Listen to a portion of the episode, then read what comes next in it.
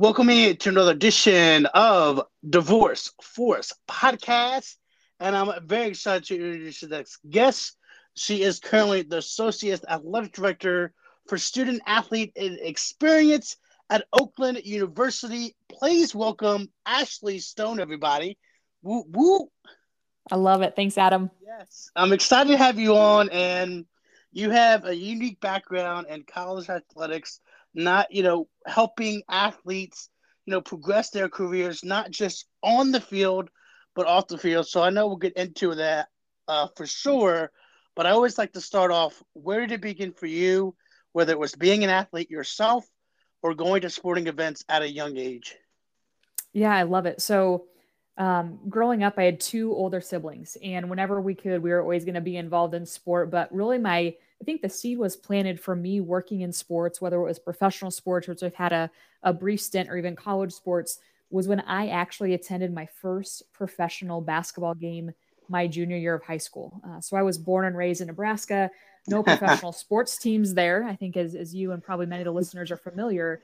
And so I traveled to Chicago uh, for a weekend with my brother who was living and working there at the time and just had an amazing experience. Um, probably the best athletic experience of my life so far, right? Sports experience where anything that you could have wished happened during the game happened. Um, so there was tons of action during the timeouts. They had parachutes falling from the ceiling. I think it was between one of the quarters that kind of had a a t-shirt at the bottom and I've never been one to, you know, win some of the prizes that they throw out into the crowd. And, and sure enough, one of those parachutes wafted down into my hands. And so, oh my god, uh, it was an amazing experience. And so I, I left that saying, my brother's name is Nick. So I was like, Nick, you know, I know exactly what I want to do. I want to go to college for sport management, and I essentially want to become at some point the director of marketing and community affairs for Chicago Bulls. And so my path did not take that route, um, but really that's what initially got me interested in going to school for sport management and pursuing sports as a profession.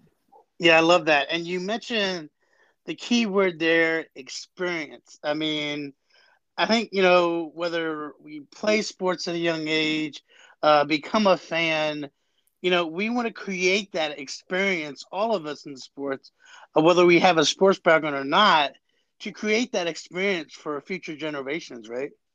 100%. I mean, I, I think if you, think back to some of your you know favorite memories or some things that are hobbies where you know for athletics you know what's your earliest or most meaningful athletic memory right? People can talk about that instantly or if you hear the olympic theme song you can probably you know think back to your favorite olympic experience your favorite olympic movies.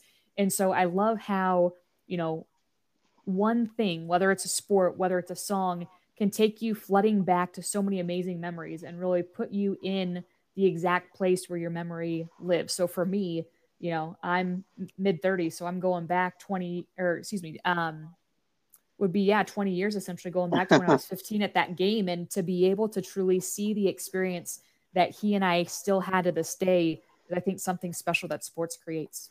Yeah, that's for sure. And so you had this idea, obviously, as young professionals, we all had this idea and this opportunity, like hey, we want to work in sports. So, talk about how you were able to formulate the strategy to make that a reality because sometimes it, you know, it's not always easy to carve that path, but how were you able to strategize and kind of navigate that way into the sports business aspect? Yeah, I think one of the best things I did, right, is, is you just ask questions of people who know how to get there. And so I didn't know anyone who worked in college sports. I didn't know anyone who hmm. worked in professional sports but I knew, you know, my next step after high school was going to be college. And I knew that these things called internships existed, right? Where you essentially get a brief experience or look into a certain field or a certain job. And so I went to Wichita State University, which is in Kansas, for my undergrad because they had one of, um, and like they had an accredited sport management program. And they also had an amazing internship program. And so I went and I asked the experts. Um, and it was the people there at Wichita State who connected me to places. I think it was a workinsports.com might have been uh, one of the nice. search engines that I used. Um, I'm trying to think of other places to look for internships, but essentially by going to Wichita State, I was able to do internships with the PGA. Uh, I did an internship with a sports commission. I worked with USA Volleyball. I helped uh, run a couple NBA exhibition games. So it was truly me asking the experts, like, hey, this is the job I want to have. I want to work in professional sports. How do I get there? And it was really in following the blueprint um, and really listening to their advice through the interview process, their advice on my cover letter, even their advice in, in being able to build my resume with muscle um, in applying for those positions. Yeah, and you talk about that constant learner approach. It's so, I mean, in today's world where, you know, the world is constantly changing and you don't stop, like, you feel every, you know, the greatest day is like you get to graduation, whether it's high school or even college, and you're like, yes, I made it this far, but yep. you always are continuing to learn. And that's where you really take the ball by the horns and can really make an impact in your career, especially early, right?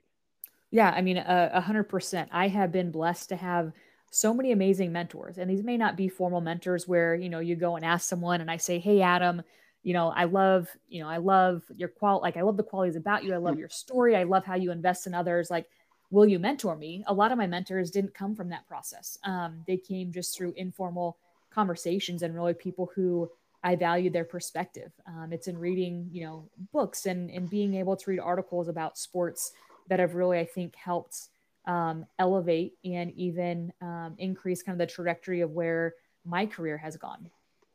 For sure. And you talk about having mentors um, and also a support system. How vital is it, especially for college students, to not only seek mentors, but just have that understanding that it's important to have at least one person or in your corner that you can go to for that advice and that professional advice to really kind of navigate where you want to head and kind of guide you in that way? Yeah, it's like a great question. So I, I mean, the value I place on mentors is substantial. Um, you know, typically when you're going through college or even through high school, your parents or your guardians may actually have some pretty spot on advice.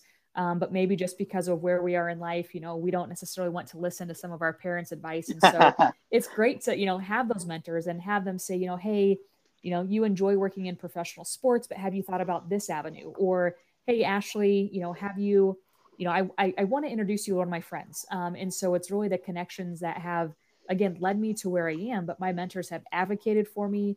They have helped me, I think, realize some of my blind spots. They have helped me, you know, see strengths in myself that I necessarily didn't perceive as strengths. And even, you know, at the end of the day, if you've had a bad day, there's some people, you know, that you can just call and they instantly even just picking up the phone and they may say hey adam how are you doing just by hearing their voice or even the tone of their voice you know when they say that to me it's instantly like i am provided a warm hug that says you know what ash? Today may not have been a good day but we know that you can do it. You know keep your head up keep pushing. And so uh, the mentors that i've been blessed to have in my life i owe them a lot of who i am um, and who i've become. Yeah for sure. So you graduate from Wichita State, which is a great accomplishment. Get that four year degree under your belt. And then you continue your education at Nebraska, get a master's degree in educational administration. What was your thinking behind that to continue your education and to pursue a master's degree?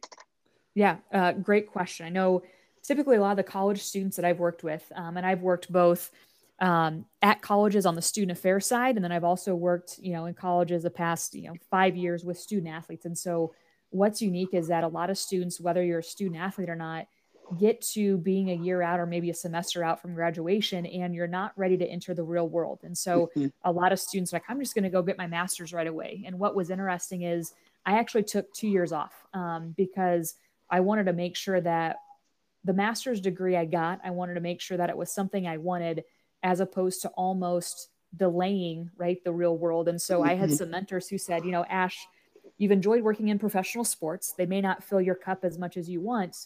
You know if you could do anything for the rest of your life what would it be? And i said i would love to be a professional encourager. And they're like that's interesting. Have you thought of working in student affairs? And so i actually went to back to my alma mater and i was an admissions rep for them for two years. And so um, through that process like i knew i wanted to make a difference in the lives of students on college campuses be that mentor and kind of be that sound voice for them when you know their parents or guardians weren't there when they had to make some pivotal decisions in their life and so it was through those two years being a recruiter um, academic recruiter missions recruiter that i knew i wanted to go into the student affairs route so i went to nebraska did that student affairs program. And Adam, I never could have even planned this if I was, you know, controlling every aspect of my life. But essentially, I fell back into sports because my future and I, I feel like my life's calling found me when I reached out to the Nebraska athletic department and said, Hey, I would love to volunteer with you guys. And I volunteered for them both in academics and then student athlete development before they came back and said, Hey, you know, we have a position for you. We want to hire you on. Yeah, that's awesome. And and that's really amazing to just know you have this vision and talk about the focus because I feel like it's you have to be focused and like leave the distractions out the door. I mean, it's easier said than done, of course, and I'm sure you've had those moments. But talk about just being able to stay grounded and focused, no matter what role you had. You just were laser focused in that and knew that there was going to be rewards no matter what you were doing. Yeah, so I think part of my focus and discipline just come from uh, the family that I was raised in. But I've always been focused on setting goals. And for those who don't know, it's like when you set a goal, whether it's a short term or long term goal, the more times that you look at it, right, the more that you are, you know, seeing that goal, you're internalizing it, the more focused you're going to be to achieve that. And so in college, I set semester goals, years goal, like year goals every single year, and I was able to accomplish every single one of those. Some of which I even thought were outside of my reach. But I think when you have a goal and you have a calling in life, and you know that that is 100% what you were you know put on this earth to do. For me that focus was natural. Um, i think there were definitely times you know that i maybe wanted to do other things or you know not have been as focused or disciplined. Um, but to your point it's like when you are and that pays off you look back at, at your experience and you're like you know that's a reason i studied more or this is a reason i did this or this is a reason i did that. And lo and behold by keeping your head down doing the right things staying focused amazing doors open for you doors that you wouldn't even think are possible. Yeah, for sure. And and talk about the time management because it's so important to have those time management skills, whether you're uh, doing your day to day or even taking on more projects. So, what are some strategies you utilize in those early roles or even now to be a good time management individual? Yeah, good question. And, and, and my response may see, seem counterintuitive to you and maybe even some other people. Uh, but in college, I took anywhere from 15 to 17 credit hours a semester. Wow. I, I worked 30 hours as a uh, student on campus, and I was involved in a lot of different leadership organizations. I was involved in a sorority, uh, what uh, the university called Student Ambassador Society, and I was also involved in some sport management organizations, volunteered a lot. So I'm not sharing that to say, you know, here's all the things I did. I'm sharing it to help focus on my story uh, with time management. So honestly, Adam, I don't think had I not been that busy, I don't think I would have been great at time management. Um, I think it's similar to what our college student athletes face, where they have so much on their plate that honestly, if they do not set aside time for everything, they aren't going to get everything done. Where I found if the opposite, like even now, uh, if I have a weekend free, you know, sometimes I'm paralyzed. I'm like, wow, I have so much time. I don't know what to do. but in having so much, it's like, okay, I know I have to go to class during these times. I work at this time. I have a sorority meeting at this time. I have intramurals here. Yes. That means I can study at these different pockets. So I honestly think because of being, you know, what some people would consider over programmed, I honestly think that helped me be a good time manager.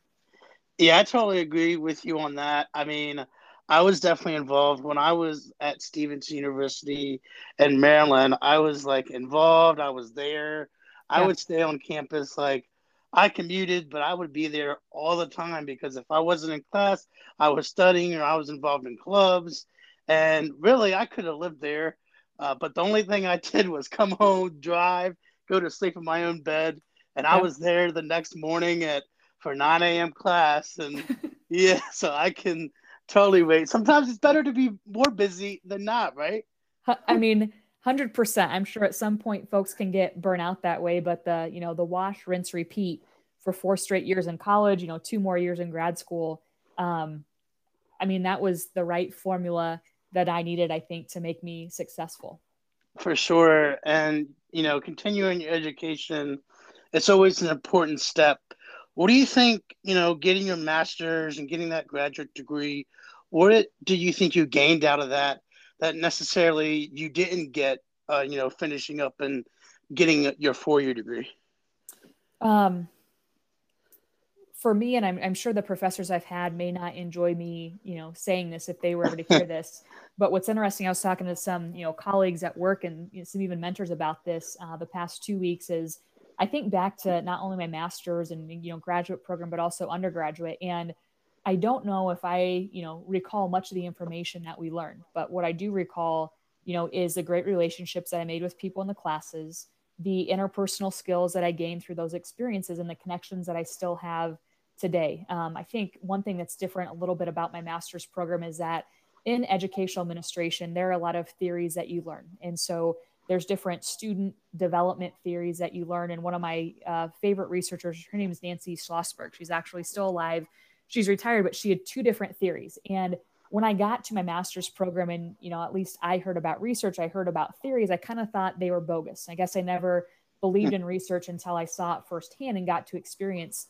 Um, but she's a theory, and basically it's called marginality and mattering. Um, and I really like the mattering part because it rings true to, I think, who I am and what I try to bring to the field. And that is uh, mattering values people for who they are and the things they do, not for who they are not or the things that they don't do. And so I think that's really important in you know caring about people and investing in people and, and treating you know everyone fairly and, and really focusing on again who they are what they bring to the table as opposed to maybe who you think they should be and so i would say you know in addition to continuing to build out a skill set make amazing connections my master's program was truly focused i would say on things that i am using in my everyday life now where my undergraduate still provided me skills i need um, yet i retain much more and i think i valued my graduate degree more than the classes I took in undergrad. For sure, for sure. That uh, focus on on theory and that more focused approach is definitely important, uh, for sure. And I love that. And one thing I want to touch on is one of the roles you had at the University of Nebraska was director of post eligibility. And yeah. this is really phenomenal because you worked with student athletes post eligibility, and that's a very important role because, like you said, you mentioned earlier, you're in the if you're at a university in college when the lifespan of a, a college athlete is so short, you're there to help somebody after their eligibility. So talk about that role and what you were able to achieve in that position. Yeah, so that role was unique. And actually, when I joined the Nebraska Athletic Department, I joined the department to create that specific program. And so essentially, what it did, and it didn't exist anywhere else, and I'm not sure it, you know, it, it does yet. Um, but essentially, you know, you hit the nail on the head where student athletes come to college and they really don't have time to participate in internships. They don't have time to participate in study abroad experiences. And so, what this program did was give our student athletes at Nebraska, if they met certain criteria, which included graduating with their undergraduate, lettering in their sport, and exhausting eligibility, it provided them a $7,500 scholarship to use for a semester long experience. So that could be studying abroad in Spain or studying abroad in Australia. It could be reaching out to a company you've always wanted to work for, let's say the Kansas City Chiefs, and saying, Hey, I can do an unpaid internship for you all. Like, I would love to work for you. Will you give me an opportunity? What's awesome is a lot of, you know, student athletes who reached out to these different companies, they said, "Yeah, we'll take you on." Um, a lot of those companies hired those student athletes after that experience, or even those who decided to use the money for graduate school or medical school. Seventy-five hundred dollars, regardless of what you're applying it to, goes a long way. And so, um, in that program, in the three years that I was there, we were able to um, award, I believe it was just over a million dollars uh, in aid to about 140 participants and wow. what I love is that those those those experiences they span six continents, 14 countries, and 18 states. Um, so through that too, once their experiences were over, the participants had a 98% full-time uh, job placement rate, and then 26 of the participants or those who use the funds were actually first generation college graduates. So you know they weren't only the first in their family to graduate from college they were you know potentially the first in their family to go to graduate school to do a study abroad experience to do an internship that was specifically crafted for what they wanted to do in the future. So it was a, a pretty cool experience. Um, you know, I felt a little bit like Willy Wonka as I was making people's dreams come true left and right by just, you know, providing some inspiration and providing them help on where to find different opportunities and coaching them up, you know, and how to have the conversations with different companies, you know, interview prep, helping them with resumes, etc. So that probably has been the most rewarding experience that I've had from the different jobs um, that I've held so far. For sure, and I love that. And you talk about that. Uh, you it's I see a trend here. It's about creating those experiences, life, you know, lifetime memories, and you know, talk about what do you see, you know, because obviously this was a program that you created, you crafted, and brought in to the University of Nebraska. So, how come you think that there aren't other programs like this, or why other universities maybe not have the bandwidth to do something like this? It's another good question. Uh, you definitely have some some good ones coming away. So first, want to back up a little bit. So um, there were some folks inside of Nebraska athletics who saw the opportunity with some legislation that had changed at the NCAA to be able to create something like this. And so I definitely cannot take the credit for the idea behind it. Um, I was definitely the power to kind of help get it going. Um, and so I think the main reason that other schools haven't been able to copy it, and sure enough, when the program program was created, you know, I got a lot of calls from other people saying, you know, Ash, you know, we heard about this program. What are you doing? How are you doing it? And really, I think the main question came down to how are you funding this experience? And at the beginning of the call, right, we had talked about how Nebraska doesn't have any professional sports teams. And mm-hmm. so a lot of attention is focused on the University of Nebraska and the Cornhuskers. And so, you know, the million plus dollars that was given out when I was there and the money since, that has come directly from the donors to say, hey, we're investing in Nebraska athletics. We want to invest this money in student athletes. And so, as you know, right, you can't pay student athletes when they're in school. Some name, image, and likeness has changed that. But this was an opportunity for us to be able to use donor dollars who said we want to invest in these student athletes, but be able to use it in a way where we weren't going to get in trouble. So that's really where that post eligibility comes into play, where right the students were no longer undergraduates; they had fully mm-hmm. exhausted their eligibility, and and this is really icing on top the cake for them. So honestly, without the you know idea of this program, without that continued support of donors who say we love this program, we want to invest it, invest in it, we'll continue to fund it.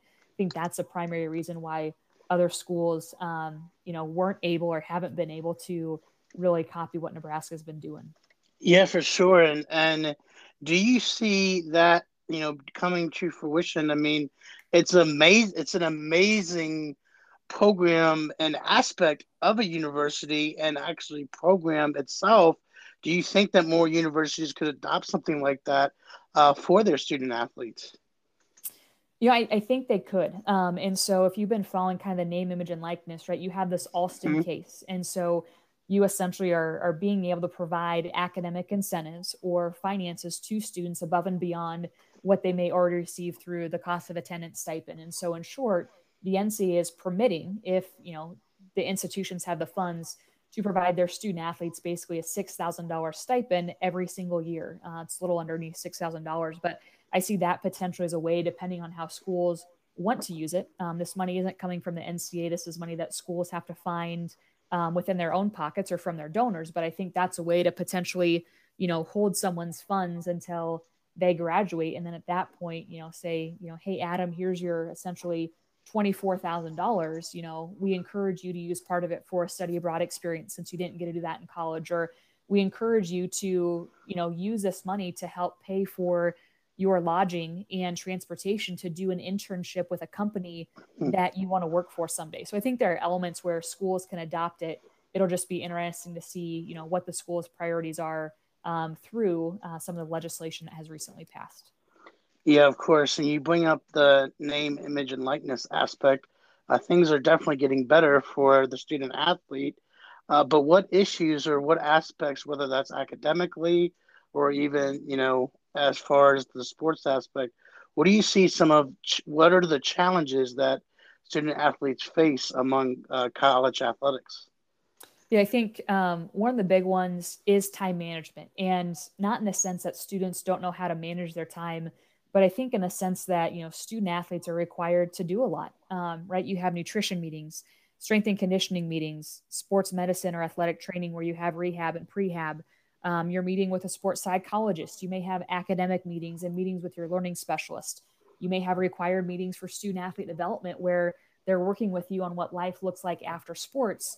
but in those meetings too you know you're you're also practicing you're going to class um, you should be actually spending time to eat breakfast lunch and dinner but you also need time to socialize right you need time to pay your bills and so um, i feel like our student athletes can be over programmed where again time management isn't the issue but i think time for them to rest and replenish their system um, is an issue. And i you know you've seen that too with mental health concerns that come out. Um, and so we know that across the board our student athletes have experienced more stress and higher levels of anxiety um, since the pandemic as they did before and those numbers only continue to grow.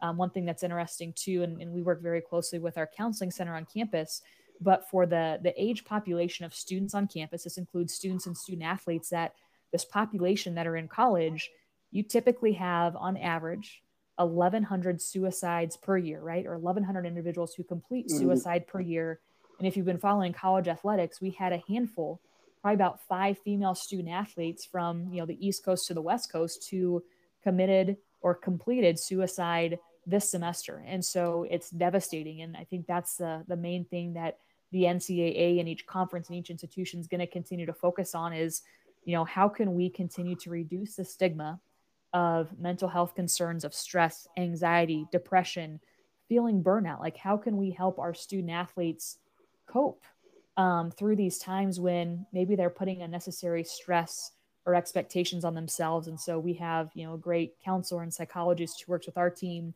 Um, i know other schools have you know teams as well but i think that's going to be one of the most pressing issues is you know how can we help our student athletes cope with everything they're facing?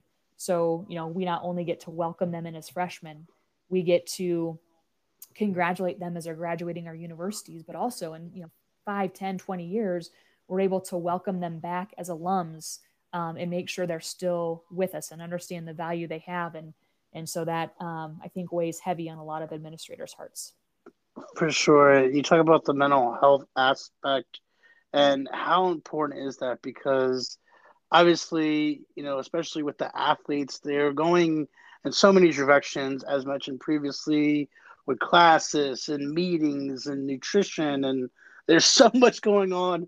And behind the scenes what then that's off the field that you know talk about how important is that and continuous continuous reduce the stigma efforts that need to be placed at the college athletic level yeah i mean my guess is you probably experienced some stress too and i've experienced stress and you know that you know when you have stress and anxiety you may not be eating correctly you may not be getting enough hydration we know that you know stress and as well as poor nutrition poor hydration that's not going to lead to great sleep. And a combination of those things are not going to lead to a healthy athlete. So in strength and conditioning, you aren't going to be able to, you know, give the best to yourself. Um, it could even cause injuries. And so, you know, the clearer that we can see, the clearer that we can think, the less stress, the less anxiety we have, the better our mental health is, the better we are in all areas of life, whether that's through the academics, through the athletics, or just even being a human being. And so mental health, right? Our thoughts, you know everything that we think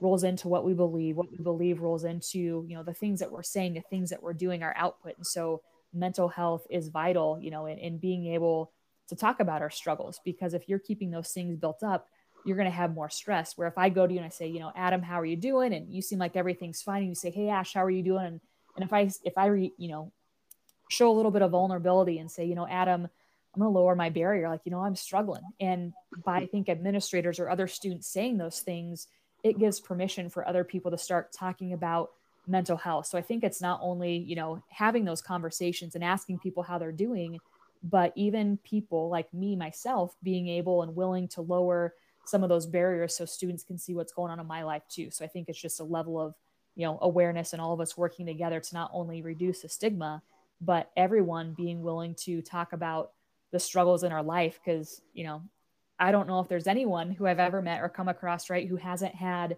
a bad day and that that can take numerous you know shapes and forms. Of course of course you mentioned that and i love that. And what do you think you know you mentioned that open communication and uh, to kind of lower the barrier. Why do you think some student athletes or some students struggle with that or seem to maybe not be as open or even talk about some of their stress levels that they if they are having you know a rough time or even struggling with mental health I think there could be various factors. Um, so one thing I'll, I'll, I'll turn to my own, you know, personal experiences. I've been fortunate to not struggle with mental health. Um, but I was raised in a family who who didn't either. But one thing that we were taught is when we were faced with adversity, you just continue to plow through it. And so I share that not as the right, you know, tool to get through struggles. Um, but basically, I think if you know any of us kids in my family would have said like, "Hey, I'm struggling with this. I'm stressed. I'm anxious. You know, I feel like I'm depressed." You know, I don't think our parents would have believed us, or they would have said, "Just figure out a way to get through it." And so by one person saying that, right, it almost makes you feel as if you can't talk about it with others. And so that may be one thing is that, you know, they tried to open up to people in their family before, the, the folks who they think would be most trusting and willing to talk to them. And maybe, you know, they've shut them down. Or you may have unrealistic stories and expectations that you place on yourself. Brene Brown talks about it all the time where, you know, what's reality versus what is a story that we're telling us in our head. So if I'm a starting pitcher and my parents are proud of me and my parents say all the time you know you're doing such a great job pitching. You know you're getting these awards every single week. You're going to be you know most valuable pitcher in the league etc i may place some unrealistic expectations on myself where it's like i have to do like i have to be the best. I have to hit the strike zone. I have to hit a no like you know get a no hitter. All these different things where it's just stress that people are placing on themselves that i think can cause even more heightened um, mental health concerns and issues so i think there are various factors to the reasons why baby people open up, why they don't open up, um, you know, the various levels of, I guess, stress, anxiety, etc., that they may feel.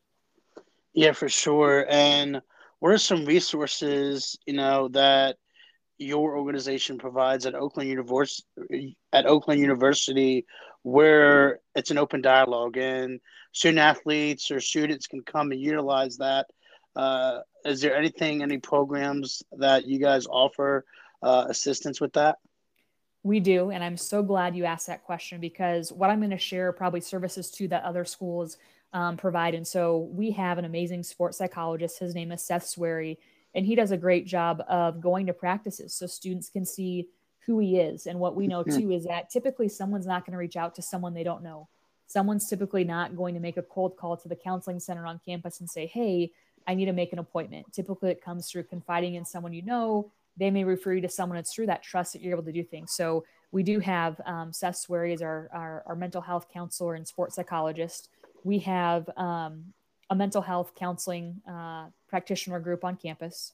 We have some folks who are located in Campus Recwell who can also serve in those capacities, and also through the healthcare system that we work with, uh, we are able to access a clinical psychologist uh, about eight additional hours per week. And so there are numerous folks that people can go to. But one thing I want to draw attention to, and it's shout out to our campus Recwell department, is the Green Bandana Project. And this is something our student athletes have also gotten behind. It's a kind of a project that our student athlete advisory committee has championed. And essentially, if you go online and you Google the Green Bandana Project, what it is is it is an awareness campaign to draw awareness to mental health, help reduce the stigma, but also you get this awesome lime green bandana. You can put it on your backpack, you can put it in your office, you can put it in your locker. But essentially, it's, it's showing other people that you are a safe person to talk to about mental health and that you can be a champion, you can be an advocate, you can listen to them. And so it's really cool to see the outward display, you know, too, of saying, hey, you know, I may struggle with mental health.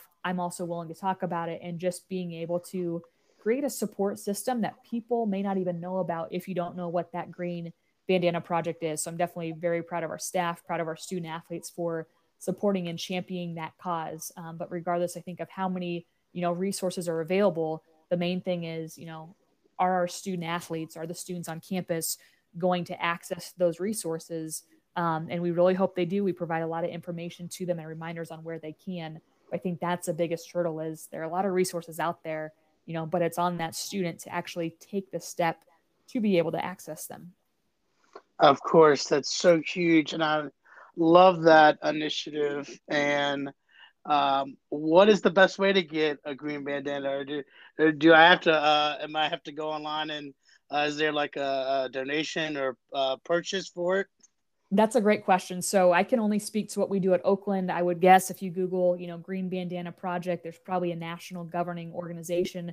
Essentially, at Oakland, uh, you know, you Google the Green Bandana Project. It's coordinated through our campus uh, rec and wellness center you type in your name you type in your email address you tell them if you want to pick it up in person or if you want it mailed to you and they will get you that green bandana. So it's essentially acknowledging uh, what the green bandana represents and that you yourself will serve as a mental advocate um, and champion. Yeah, it's really amazing. I was a part of uh, the peer educators on campus for my wellness center. So okay. I always love that stuff and always helping others is uh, one of my core values. And it's really something that I take to heart and always willing to help those who may not, you know, have that mentor or, you know, have an avenue to listen, always willing to help in that way. That's awesome.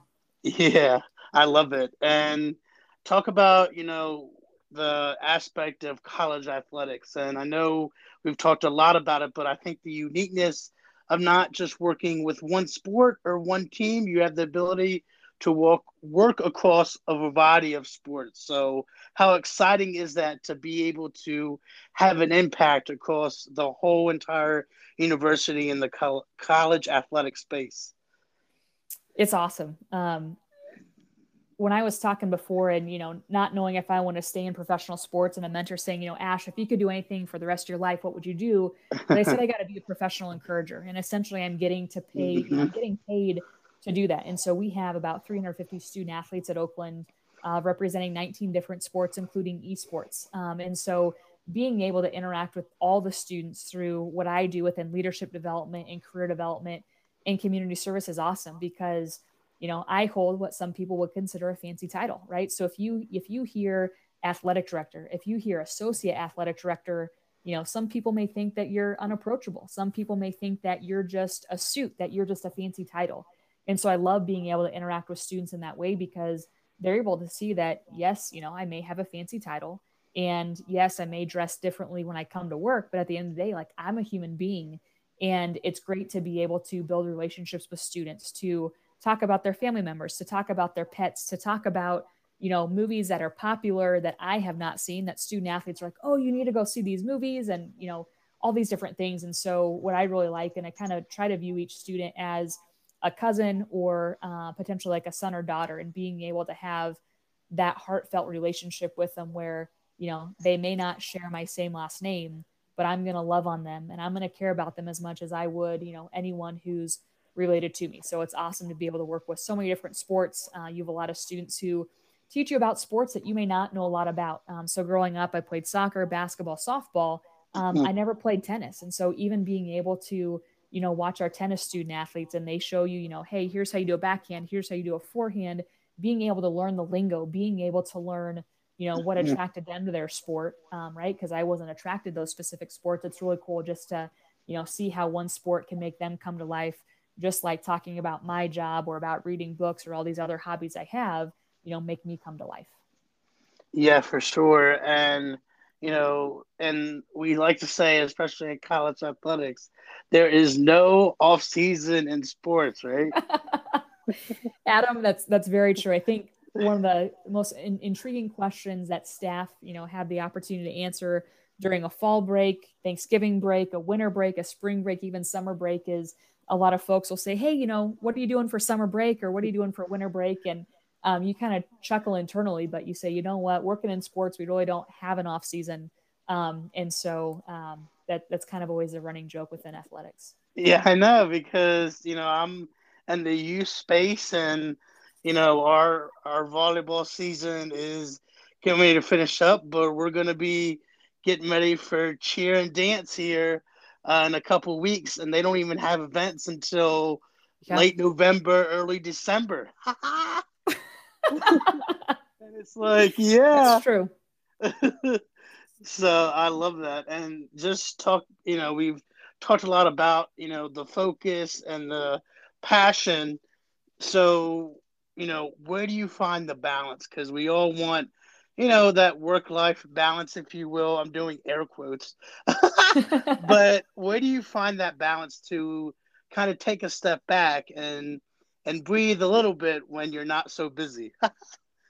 Yeah so work life balance is definitely you know an interesting concept and some folks that i've worked with and i am part of a couple of different sport organizations one of which is women leaders in college sports and one of their fearless leaders says, you know, work life integration. And so it's never going to be a balance. It's going to be, you know, what is your priority and you know how can you focus your time and energy where it needs to be and, and be in the present and so i typically know when i'm getting a little bit burnout um, this past november was one of those times so served as a volleyball sport administrator as well as softball sport administrator at that time and for me it's important to go to practices once a week it's important to be at all their home competitions hmm. and i also travel to uh, some of their away competitions and so for me at that point volleyball season was wrapping up basketball was hmm. starting and for me, it's also important to show support to other sports. And so I was going to some basketball games on the weekends, um, at night, uh, but also want to engage with our donors. And those are some, you know, things that aren't a requirement of my job description, but things I think I need to do. And so I share that example because